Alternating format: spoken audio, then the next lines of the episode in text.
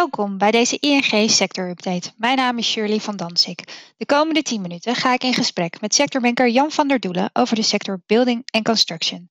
Met deze sector update willen we je op de hoogte houden van de laatste inzichten. Dit kan je helpen om vooruit te denken en te acteren. Jan, kun je uitleggen waar we het over hebben als je praat over building and construction? Waarom hoort een betonfabriek daar bijvoorbeeld dan niet bij? Dat is toch nodig om te kunnen bouwen? Uh, daar heb je absoluut gelijk in, Shirley. En uh, leuk dat we even in gesprek gaan over de bouwsector vandaag. Want building and construction, dat is zoveel als de bouwsector in Nederland. En dat omvat eigenlijk alle bedrijven die werk aannemen. Dat doen ze voor eigen rekening en risico. en dat kan gaan over woningen, en dat kan, kan gaan over kantoren, andere commerciële gebouwen, maar ook bijvoorbeeld de aanleg van wegen. Ehm, het is altijd projectmatig, en de betonfabriek waar je het net over had, eh, die hoort daar niet bij, want dat is een toeleverancier. En de toeleverancier maakt zeker onderdeel uit van de keten, super belangrijk, eh, maar neemt dat werk niet zelf aan. En daar hebben we de scheiding gemaakt. Eh, de aannemers horen bij de sector Building and Construction en de toeleveranciers niet. En om je even een idee te geven, de bouwsector in Nederland is ongeveer 5% van het BBP, dus dat is best een grote sector. Maar als je al die toeleveranciers en alle andere ketenpartners erbij telt, dan kom je misschien wel op bijna 15% van het BBP. Dus uh, heel erg belangrijk voor de Nederlandse economie, omdat echt 98% van wat er in die bouw uh, gemaakt en verdiend wordt, ook in Nederland blijft. Er wordt nagenoeg niet geëxporteerd. Uh, er is veel te doen momenteel over het bouwen van woningen in de fabriek. waarom nu en is dat eigenlijk een nieuwe ontwikkeling? Uh, nee, dat is geen nieuwe ontwikkeling, maar er is inderdaad wel heel veel over te doen. Uh, veel aandacht voor bedrijven die willen gaan industrialiseren, zoals we dat tegenwoordig noemen. Bijvoorbeeld bedrijven als Van Wijnen uit Baren en Vos uit, uh, uit Enschede hebben voorzieningen getroffen om productiehandel te maken, waar ze per jaar wel 6000 woningen kunnen maken. Um, en dat is nodig, omdat er heel veel behoefte is in Nederland aan nieuwe woningen. Eh, er is eh, een grote schaarste. We hebben berekend dat dat wel meer dan 300.000 eenheden is, dus dat is hartstikke veel. En de betaalbaarheid staat ook nog eens een keer onder druk, omdat woningen zoveel meer waard geworden zijn. Eh, door, ook onder andere door die schaarste. Ook al, ook, al is het coronatijd, uh, die betaalbaarheid staat nog steeds onder druk en dat, dat wordt steeds meer. Dus we moeten proberen om steeds slimmer, anders, goedkoper ook beter, eh, maar vooral sneller te bouwen. Met de capaciteit die we nu hebben en, eh, en die wordt niet meer. dus we moeten het anders gaan doen. En industrialiseren is daar een vorm van. En omdat de stand van de techniek op dit moment en de stand van de digitalisering veel beter is dan de jaren 60, toen we eigenlijk ook al prefab woningen bouwden, kan het nu echt een vlucht gaan nemen en kan het veel sneller gaan dan dat het deed. Ja, als we dan toch kijken naar uh, trends en ontwikkelingen, uh, wat zijn volgens jou de trends en ontwikkelingen uh, voor de bouwsector? Ja, waar ik het net over had, dat, dat is zeker ook een trend. Hè. De, de, de, de, de strijd om de productiviteit in de bouw te verbeteren. Hartstikke nodig, want de afgelopen jaren bleef dat een beetje achter bij andere sectoren. Is wel een kleine inhaalslag gemaakt, maar het moet echt nog meer. Um, dus dat is, een, uh, dat is een belangrijke trend. En dat kan nu ook omdat we uh, bijvoorbeeld gebruik kunnen maken van robots, drones, uh, 3D software, ehm, artificial intelligence, virtual reality. alles is, al dat soort dingen wat nu mogelijk is, dat hadden we natuurlijk in het verleden niet. En daarom kan die productiviteit ook echt omhoog. Eh, maar andere trends eh, die ook heel belangrijk zijn, dat is dat eh, Nederland duurzaam moet worden. Nederland moet circulair worden. Daar speelt die bouwsector een hartstikke grote rol. en de sector is zelf aan verandering onderhevig. En dat betekent dat er ook ander werk gaat ontstaan in die bouwsector. Daar heb je andere mensen voor nodig. en daar moet de bouw naar op zoek. En last but not least heeft de bouwsector natuurlijk ook te maken met de veranderende demografie in Nederland de komende 40 jaar. Vooral ja, uh, komt, komt. Ja, zeg maar. Ja, wat betekent dat dan, Jan, die demografische verandering? Ja, uh, wat, ik, wat ik wilde zeggen is dat er een hele grote grijze golf op ons afkomt, uh, om maar eens een, een, aspect van die demografie te noemen.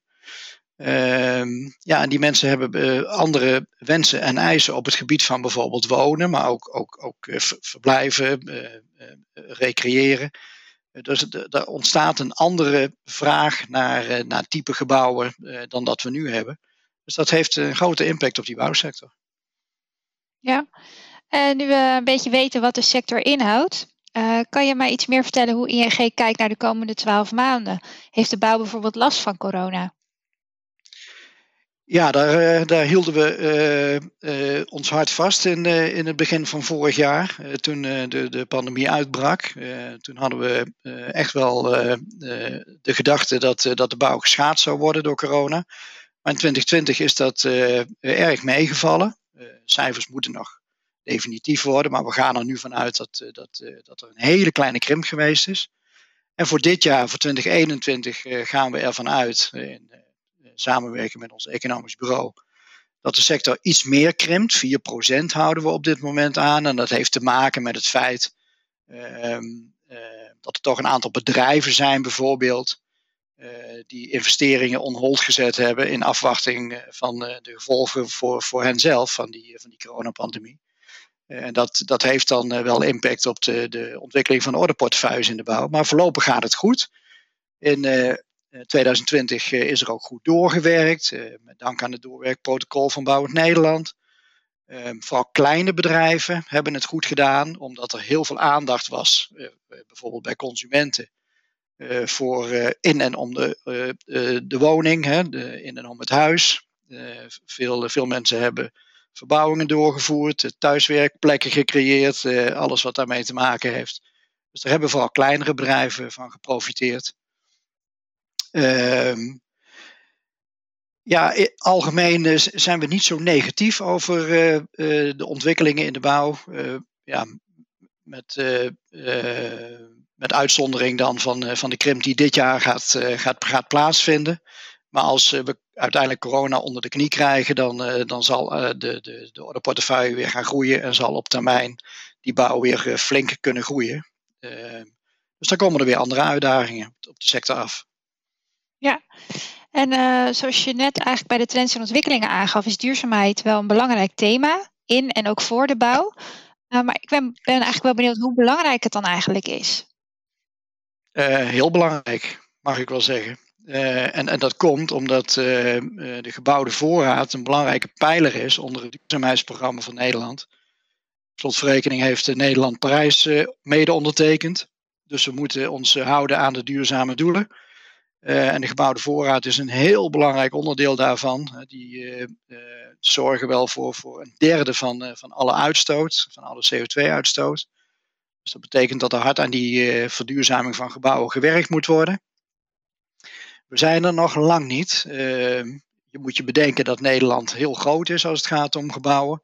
Ongeveer 1 miljoen commerciële gebouwen en bijna 8 miljoen woningen. Nou, een heel groot deel daarvan, vooral het nieuwe uh, gedeelte, dat, dat is uh, al heel erg duurzaam. Maar heel veel bestaande gebouwen moeten nog echt nog uh, verduurzaamd worden. En in 2023 is er bijvoorbeeld al een wetgeving van kracht waarbij kantoren worden gedwongen om een C-label of beter te hebben. Uh, en de praktijk van vandaag, 2021, is dat dat nog lang niet overal het geval is. Uh, slechts een derde van de kantoren zijn helemaal duur, duurzaamheidsproof, zal ik maar zeggen. Maar een heleboel gebouwen moeten dus nog aangepakt worden. En dat is een kans. Dat is, dat is heel erg goed voor, voor de bouwsector, want die hebben daar een belangrijke rol in. Maar het is natuurlijk ook wel triest om te constateren dat we nog heel veel moeten doen, terwijl we al uh, jaren weten dat dat, dat, dat uh, moet, uh, moet gebeuren. Dus vooral de eigenaren moeten nog meer gestimuleerd worden. Maar ook aangesproken worden op, op het verduurzamen van hun vastgoed. De wortel en de stok, Shirley. Ja, bekende verhaal. Maar als ik je zo aan het woord hoor, dan gaat het ondanks corona best goed in de bouw. Uh, waar liggen volgens jou nu de beste kansen en wie gaat daar dan van profiteren? Ja, dat is altijd een glazen bol natuurlijk, hè. De, uh, lastig te voorspellen, maar ik, ik durf wel te zeggen dat de, de, kansen inderdaad liggen op het gebied van die woningbouw. Daar hebben we echt nog heel veel wonen, uh, woningen nodig om, om, om, het, om het gat te vullen wat we nu hebben. en de bevolking groeit de komende jaren nog steeds. Dus we, hebben, we hebben behoefte aan nog meer woningen. Nou, duurzaamheid is uiteraard ook een kans, wat ik net al zei, zeker voor die bouwsector, omdat er nog zoveel moet gebeuren.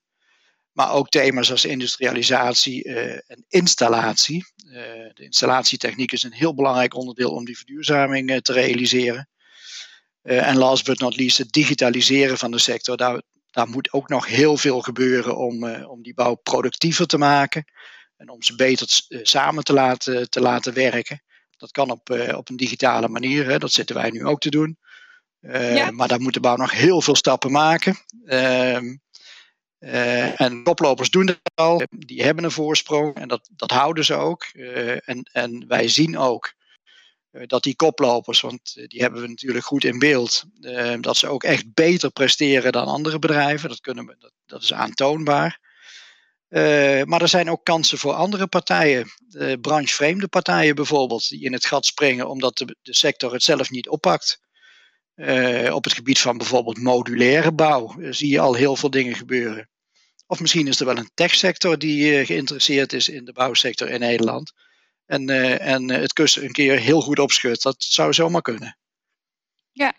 ja, dus op bepaalde onderdelen valt er nog wel uh, veel te winnen. Uh, je had het net al even over koplopers. Ja, het ene bedrijf dat presteert nou eenmaal beter dan de andere.